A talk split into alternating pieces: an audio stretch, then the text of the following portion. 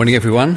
Uh, the first Bible reading today is from Isaiah chapter 65, starting at verse 17. It's on page 1166 of the large print Bibles and 520 of the small print in the seats there in front of you. Starting at chapter 17 of, sorry, starting at verse 17 of chapter 65 New heavens and new earth. See, I will create new heavens and a new earth. The former things will not be remembered, nor will they come to mind. But be glad and rejoice forever in what I will create, for I will create Jerusalem to be a delight and its people a joy. I will rejoice over Jerusalem and take delight in my people. The sound of weeping and crying will, will be heard in it no more. Never again will there be in it any infant who lives but a few days, or an old man who does not live out his years. The one who dies at a hundred will be thought a mere child. The one who fails to reach a hundred will be considered accursed. They will build houses and dwell in them. They will plant vineyards and eat their fruit. No longer will they build houses and others live in them, or plant and others eat. For as the days of the tree, so will be the days of my people. My chosen ones will long enjoy the work of their hands. They will not labour in vain, nor will they bear children doomed to misfortune. For they will be a people blessed by the Lord, they and their descendants with them. Before they call, I will answer. While they are still speaking, I will hear. The wolf and the lamb will feed together and the lion will eat straw like the ox, and dust will be the serpent's food. They will neither harm nor destroy on all my holy mountain, says the Lord. This is the word of the Lord.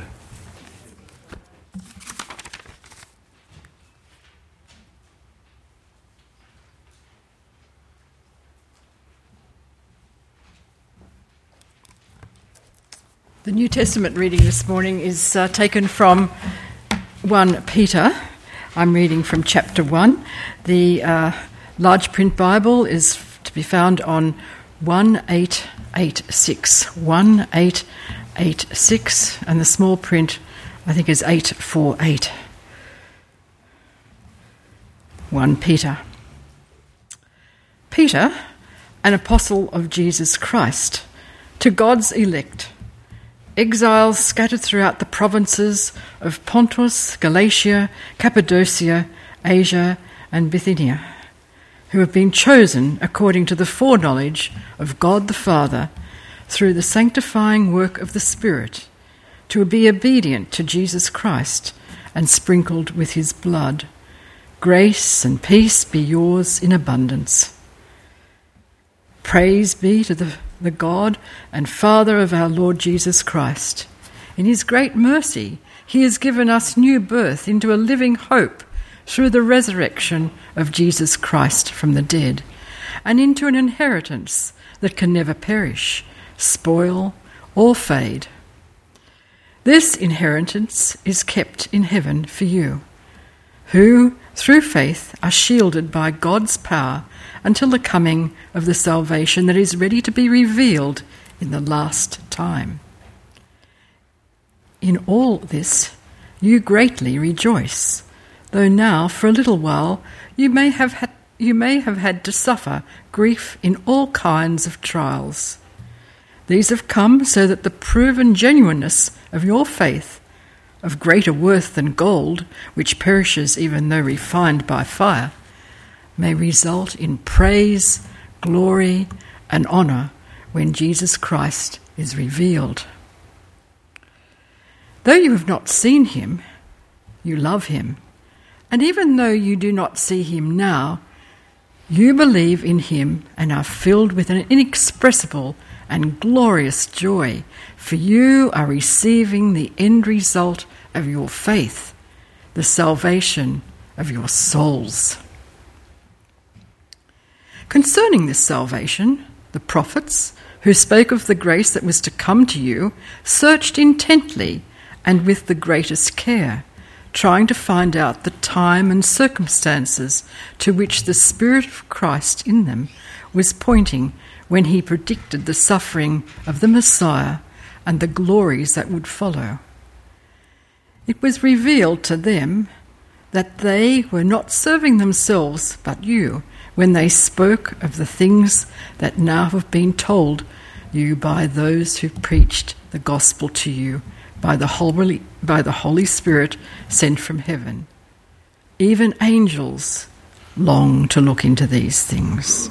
This is the word of God. Thanks be to God.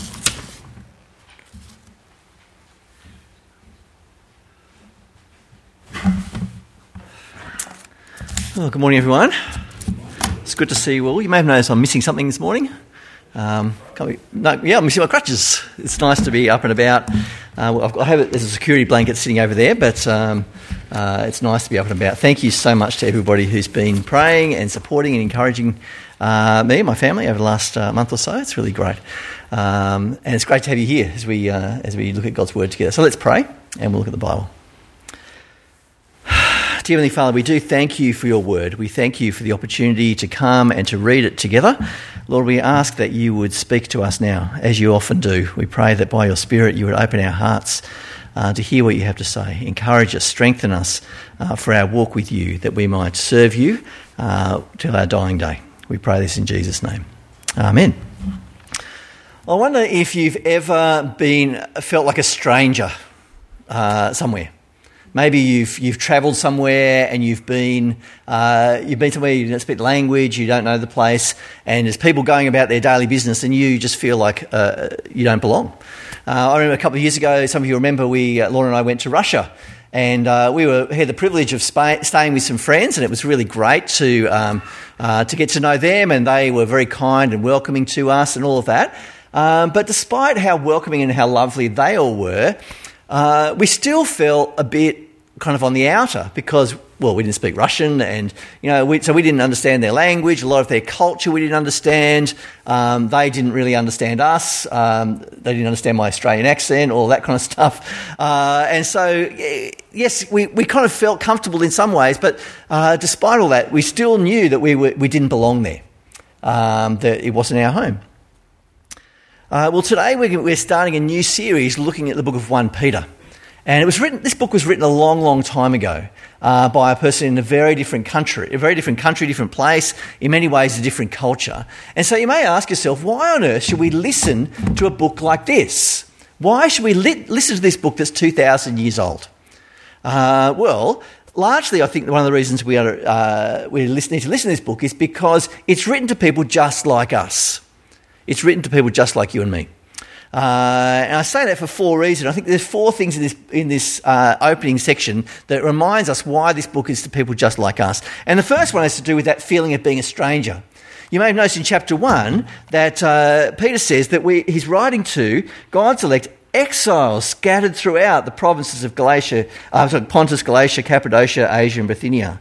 Uh, we're exiles. Later on in chapter 2, he calls us aliens and strangers. He says we're a bit like uh, refugees in some ways. Uh, that's, they're the people he's writing to. Yes, they, they live there, but they don't belong there. And in many ways, that's what we're like, aren't we? In our world. Yes, we were born here. Yes, we grew up here. We live day to day in the here and the now, in, in what we see. Uh, but I don't know if you ever felt this way that you just somehow you don't belong. Maybe you feel it uh, when you listen to the news, when you, uh, when you watch the TV or uh, listen to comedians or whatever it might be. Uh, when you hear them talking about life, the meaning of life, or about morality or about God. And you hear them speak and you think, it just doesn't fit. Just, just doesn't resonate with where I'm at. Because I, I know God and, and I know where life is heading. And people around me don't really think the same way. Have you ever felt that? the, the, the people in the world just don't feel, don't think the same way about, about God and about the world. And so, in that same way, we are aliens. We are strangers. Yes, we were born here. Yes, we belong here. And we can, we can make our, ourselves as comfortable as we like. But in the end, this isn't our home. We might live here for 60, 80, 100 years. But even that is a short amount of time when you compare it to eternity. So many people are spending their lives trying to make them, their, themselves comfortable in this short life that we have, this short breath that we have on earth, not kind of realizing that there's an eternity after this. Uh, and they're not prepared for that. But we know where we're going. We know that we have this that we're moving towards. And so this life is really like a journey. It's a journey through to our, to our eternal future. We are strangers in this world. But although we are strangers, it's not as if we don't have a home, because he also says that we are, God, we are God's chosen ones, that we are chosen by God to be in his family. Although we, don't, we may not belong here, and that we feel on the, out, on the outer, we feel excluded, maybe we feel persecuted, whatever it might be, although we feel those things, it doesn't mean that we have no home. In fact, we have a real home with God, an eternal home with God. We are His precious possession, He will tell us in chapter 2. We are chosen by Him, and He lives in us by His Holy Spirit. Have a look in verse, uh, verse 2 where it says, We've been chosen according to the foreknowledge of God the Father through the sanctifying work of the Spirit to be obedient to Jesus Christ and sprinkle with His blood. God, by His Spirit, but through His Son, has, has, has healed us. He's taken away our sin and He's changing us. God lives in us now. And so, yes, we may not feel at home here, but God is at home in us. We are so much at home with God that He lives with us each moment of every day. We have a family, we have a, we have a certain certainty of God with us. And we can see Him in us as He changes us to be more like His Son, filling us with love, joy, peace, patience, kindness, humility, gentleness, self control. These are the kinds of things that God, by His Spirit, is doing in us. These are the family traits that we have. So, yes, we are strangers. Yes, we don't belong, but we actually do belong. We belong with God. But God, Peter's not just writing to these people as, as strangers or as people chosen by God. The other thing that we have in, uh, in common with, uh, with them is in verse 8. Verse 8, he says, Though you have not seen him, you love him. And even though you do not see him now, even though we don't see him now, uh, you, f- you believe in him and are filled with an inexpressible and glorious joy. For you are receiving the end result of your faith, the salvation of your souls. Although we haven't seen God, we believe in Him. I don't know if you ever feel like when you, when you read the disciples, the stories of the disciples walking and talking with Jesus, when you, even when you hear about the prophets, when you hear about Paul, uh, and you feel like we feel a bit ripped off. You know, like they spent time talking to the real flesh and blood Jesus. And we've never seen Jesus. We haven't seen him face to face. All we've got is the message the, the, the, the news about him. And you know what? That is exactly what they were like.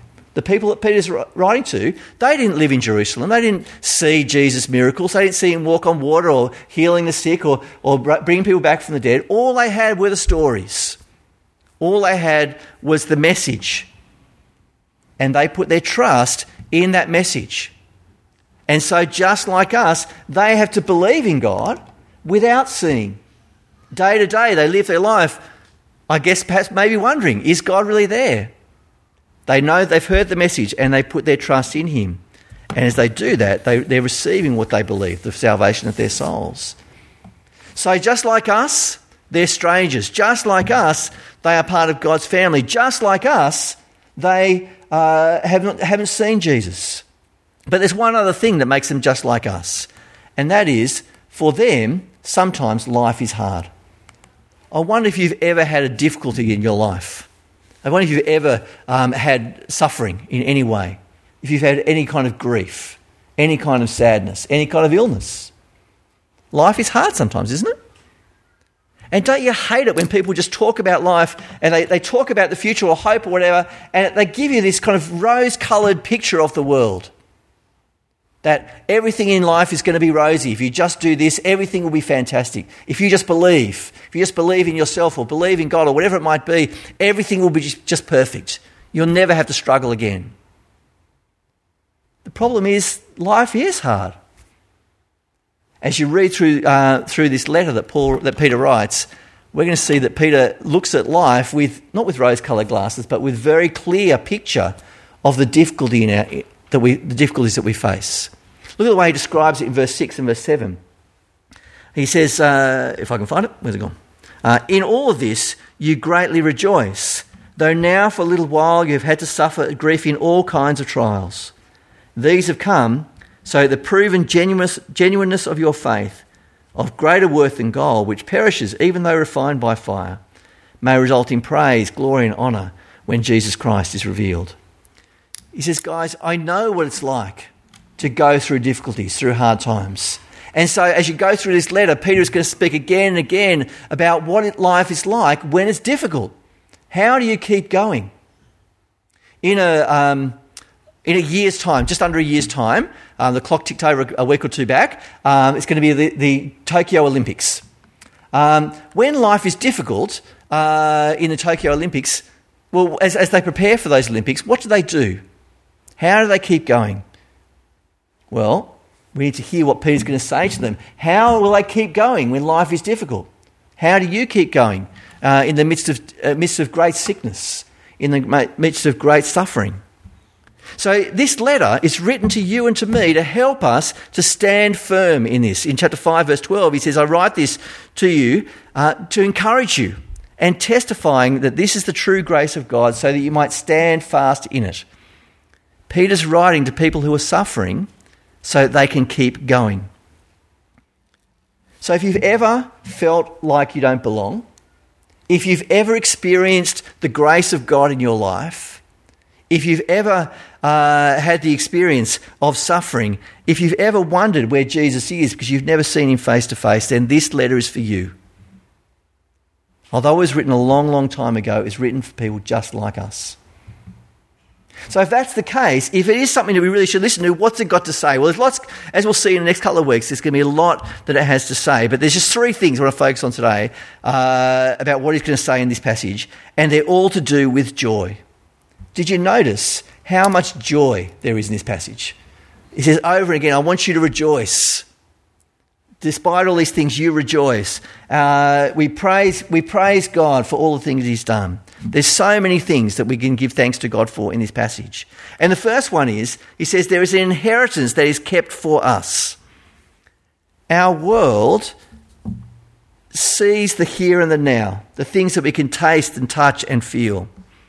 And when people look at our world, sometimes they see the suffering and the pain in our world, and it can be overwhelming. That's why one of the, one of the, uh, one of the leading cause, causes of death amongst our young people is suicide. Because they see our world and they see hopelessness. They see no future. But Peter says that we don't need to feel that way because we have a future. We have an inheritance that is kept for us. Let me read it to you in verse 3. Praise be to the God and Father of our Lord Jesus Christ. In his great mercy, he has given us new birth into a living hope through the resurrection of Jesus Christ from the dead and into an inheritance that can never perish, spoil, or fade. This inheritance is kept in heaven for you. Life is hard sometimes, but Peter wants us to remember that it's not all that there is, that we have a future we have a hope, we have an eternity, an eternal home with our, our Heavenly Father. Now, how do you know that? Is this just kind of pie in the sky wishful thinking, you know, the kind of wish upon a star kind of thing? The kind of uh, let's hope against hope, looking at all the, we look at all the facts, then we go, well, don't like those facts, so let's believe this anyway. Is that what the Christian faith is based on? Is that what our hope is based on? No. Our hope is a living hope. It's not a wishful hope, it's a living and active and real hope. Why? Have a look in verse 3. What is it that is the foundation of our hope? Our living, we have a living hope through the resurrection of Jesus Christ from the dead. How do we know that we have a future? Because we understand the past we understand what Jesus has done. We see that Christ came, he was a real person, flesh and blood. He died on a Roman cross, and then three days later, he came back to life again. Without it, our hope is futile, is a waste of time, says the Apostle Paul. We have no inheritance. But because of this, because of this fact from the past, we have a future. We have a certain future. that is kept in heaven for us. Nothing can take it away. GFCs can destroy our superannuation. Um, sickness can take away our health and our fitness, but nothing can take away this inheritance. It's kept in heaven for you and me. And this, says, says Peter, is a gift from God. It's from God's great mercy. It's not because we are any better than anyone else. No, it's because of great, God's great kindness. We totally rely on His goodness, His faithfulness, uh, His mercy. Which leads us to the second thing that we can, uh, that we can hold on to, I think, that we can give thanks and praise to God for, is that not only is this inheritance kept for us, but also we are kept for our inheritance. Have a look what he says in verse 5, or in verse 4. This inheritance is kept in heaven for you, who through faith are shielded by God's power until the coming of the salvation that is ready to be revealed in the last time. I wonder if you've ever worried I wonder if I'll make it as a Christian. You know, I believe now, but will I, will I hold on? Will I be able to keep going? Because every now and then I feel doubt. Every now and then I wonder if it's all true. And sometimes some Christians live their lives full of worry and concern. But Peter wants us to know that we don't need to feel that way because we are protected. It's like one of these, the classic movies of all time, this one. Um, Terminator 2. In Terminator 2, uh, Terminator is sent back from the future to protect John Connor. Okay? Uh, and no matter what comes at him, he will be there to protect him. And God is like that for us. God will protect us, He will hold on to us. When we put our hope and our trust in Him, it's not in someone that will let us go. And so when we have doubts, when we have fears, we can trust God in that. I know some Christians, uh, again, uh, when they struggle with doubts, they, they think, this is wrong. I, should, I must be a, a worthless Christian if I, if I have doubts. Well, I want to encourage you, if you do have doubts, to face them. Don't hide away from them, but to face them. In fact, sometimes God will work through our doubts to help us come to a point of, of deeper and richer faith, more mature faith and trust in Him. God will protect us. God's power is with us. It's one of the reasons I think in verses 10 to 12 he talks about the prophets. Um, the prophets wrote hundreds of years before Jesus was born. The last prophet was about 450 years before Jesus was even born. And yet, as you read through what they say, they speak of a coming king who is going to die, who's going to give his life for the salvation of all people. The Holy Spirit was speaking. Jesus is no flash in the pan, no kind of last minute thought by God, oh, I better send my son, I haven't got anything else to do. No, God had been leading up to this, and God had been speaking about these things. So when we doubt, when we fear, we can actually look back and go, God's plan has been kept all the way. It was kept all the way through those hundreds of years leading up to Jesus, and God will not allow that plan to stop now. He will continue to bring his plans to fruition even in us. We can trust him. We can put our hope in, what he, in him and what he has to say. So we can rejoice because of the, the, uh, the inheritance that's kept for us. We can rejoice because God will keep us, and one of the ways he will keep us is through difficulty. Putting our hope and our trust in Jesus is one of the things that make makes life livable in the here and now. I mentioned earlier the athletes training for the Olympic Games. They, I'll give you little bit of a clue. I don't know if you realise this. At the opening ceremony next year, that will not be the first time they've thought about the Games. They won't just go, I think I feel like uh, competing in the 100 metres. And so they just turn up on the day. No, right now they are training. They are working their butts off to make themselves stronger, to make themselves faster, to make themselves uh, to give themselves more endurance. And they will be getting up at ridiculous hours, doing ridiculous amounts of running or, or weights or swimming or whatever it might be, no matter what the weather. When, I, when the alarm goes off in the morning, the last thing I want to do is get out from underneath the doona. What is it that makes them get up and go out into the cold, into the rain, whenever it rains, if it ever rains? Um, what is it that gets them up in the morning to get them going, to help them to keep going through those hard times. The thing that keeps them going is this hope. the hope of maybe standing on a dais, maybe grabbing a medal. That is the thing that keeps them going. And it's like that for us, says Peter. God will work in us to keep us going. And so, even though we suffer trials now, this hope will help us to keep going. In fact, it'll even give us joy. How can you have joy about bad things happening? That's weird.